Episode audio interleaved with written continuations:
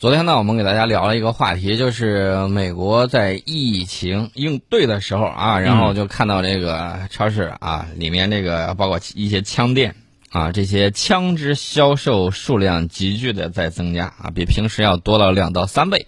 而且呢，我昨天看了有一个当地华人的这个华裔的。这个枪商啊，是卖枪的，然后他就说，现在大家来询问的大多数是什么样的枪支呢？就是比较便宜那种啊，格洛克呀什么之类的，这个在家用的防身的小手枪啊，并不是武器爱好者，但是他们现在都听从劝告，然后了呢，购买一些这个价格相对来说比较便宜的枪支啊，三百美元左右的。其实对于防身来讲，只要是个枪，它就行啊。这是因为什么呢？我们之前给大家讲过，一九九二年的美国洛杉矶大骚乱。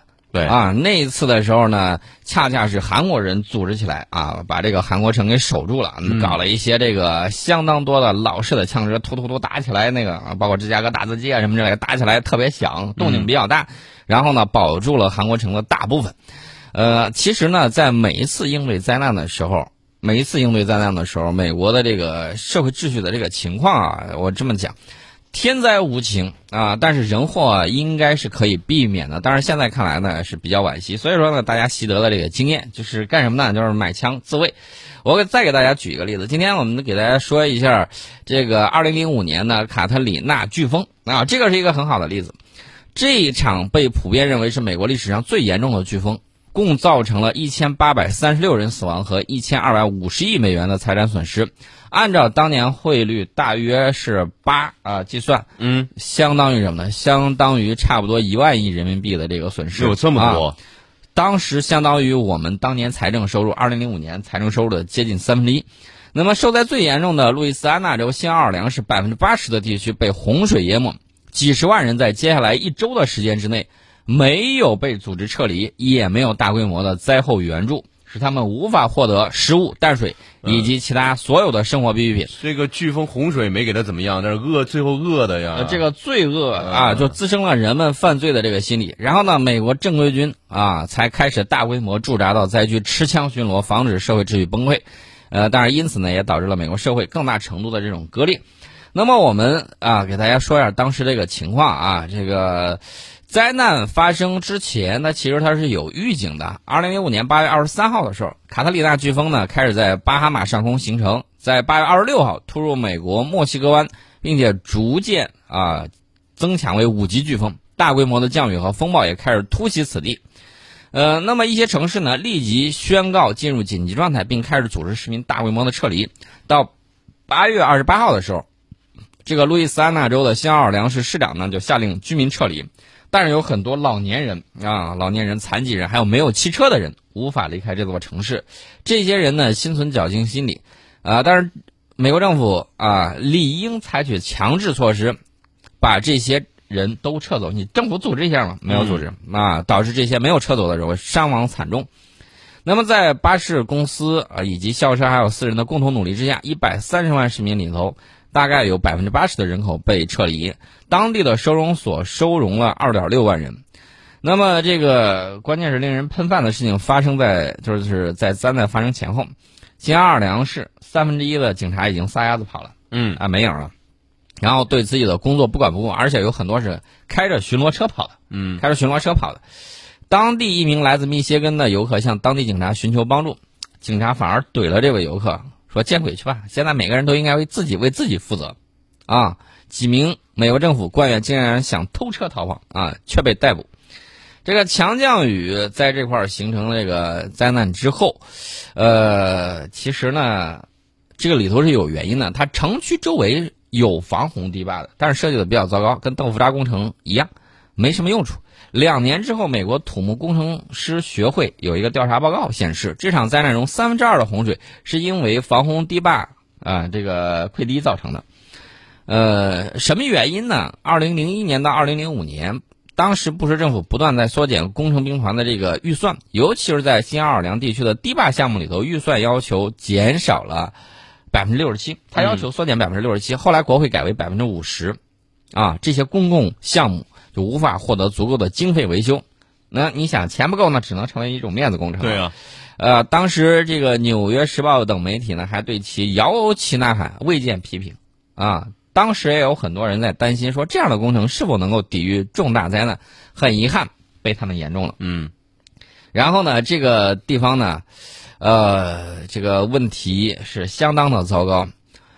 新奥尔良市就发现了有这个，就洪水退去啊，七百多具尸体就躺在这个城市的街道上。我们看搜一下新闻，你看当时的照片，包括一些敬老院，有一些老人是什么样的情况？泡在水里面，走不了，泡在水里面。泡在水里面，嗯，然后还有几百名监狱中的囚犯被守卫无情的遗弃在监牢里面，最终被定位叫下落不明，嗯啊，没有死，下落不明，反正不知道你去哪儿，你认为下落从此 下落不明啊，从此就不知道去哪儿了。嗯呃，这个死者呢，大多是来自于低洼洪水易发地区的贫穷居民啊，也大多数是黑人。调查结果显示，死者中百分之五十一是黑人啊，百分之四十九受害者年龄在七十五岁以上。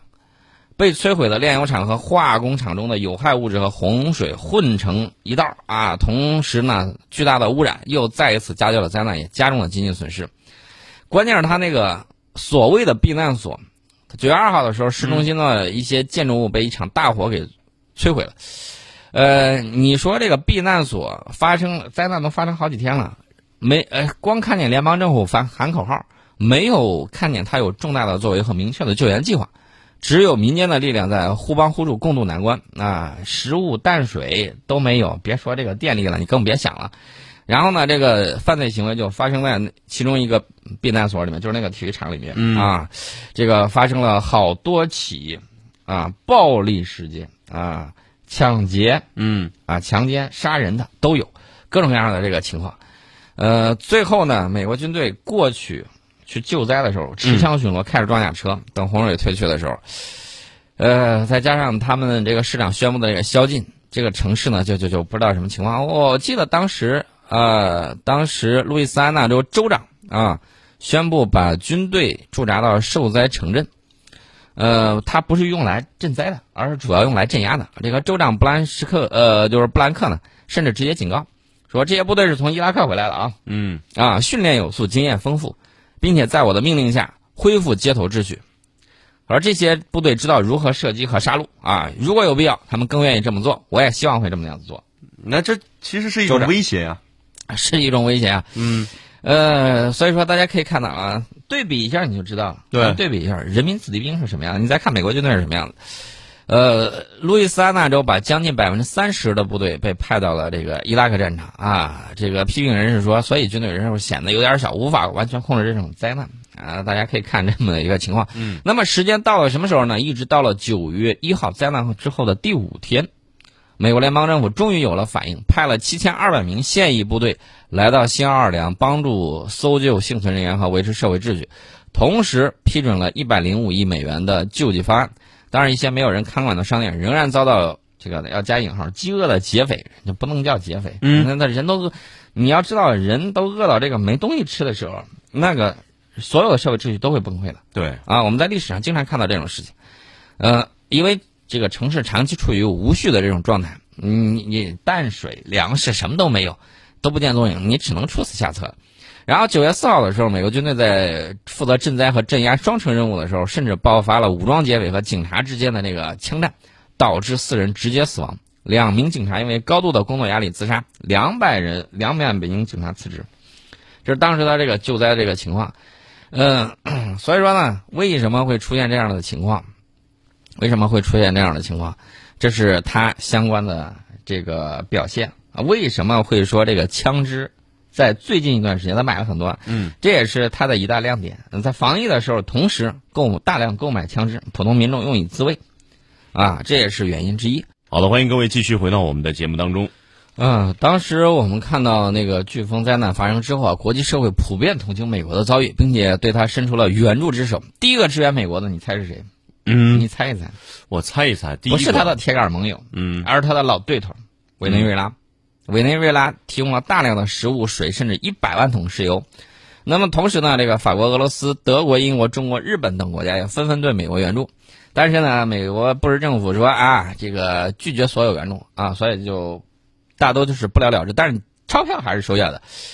二零零七年的时候，就这个事情过去两年，华盛顿邮报揭露说，外国提供的八点五四亿美元的经济援助，只有四千万美元用于灾后重建。嗯，四千万美元，四千万美元，啊那太少了。呃，大家要注意啊，嗯这个新奥尔良市虽然在这个不断的挫折和扯皮之中，在慢慢的恢复那，剩下的这个九亿多，那你就不要管这些钱了。嗯，这个到二零一零年的时候，事情过去了五年，有一些沿海的社区当中依然存在着当年残存下来的废墟和碎片。就是过去五年了，嗯灾后重建就是这个样子的。呃，无论如何啊，灾难过后，这个对美国社会再一次分裂也是难以愈合。为什么这么讲呢？因为他们当时这个媒体，你知道不断在渲染什么？嗯种族之间的这个矛盾，啊，他说这个抢劫者都是黑人，然后这个说白人是幸存者嗯啊，所以新奥尔良是百分之七十的黑人对州政府布什领导的这个联邦政府当时都表示出了深深的不满，甚至有百分之六十一的人认为政府根本对他们就不关心，媒体呢更是推波助澜，渲染种族矛盾。这个把非洲裔美国人称为抢劫者啊，把白人直接称为幸存者和受害者。你想想，再次种群的这个撕裂啊，所以说美国自己也是一堆的一堆事儿啊。我讲这个事儿是要说明什么问题呢？就是他山之石啊，嗯，我们可以有很多经验可以去吸取。我们要吸取别人的经验啊和教训，嗯为的是我们自己更好的建设我们自己的这个家园啊，这是一个这是一个问题。另外呢，我们再提一下这个第七舰队。嗯美国海军驻日本的第七舰队从二月二十六号开始，开始全面筛查这个部队官兵和官兵的这个家属。呃，为什么呢？驻韩美军确诊了第一例这个新冠病毒以后，驻日美军也开始警惕起来。然后呢，他们的这个筛查，呃，做的还是比较有效果的，比较有效果。这是什么原因呢？因为这个日本就是说，在美国，就是驻日美军呐、他的这个海军跟这个、跟当地接触的比较多。第七舰队主力里根号航母，它往往就在这个横须贺入屋进行那个例行维护。呃，根据日本厚生劳动省的这个数字，当时啊，这个截至当地时间二月二十六号上午十一点的时候，当时日本新冠肺炎感染者是八百六十二人，截止到二月二十六号。那么当时的这个情况还相对来说比较好。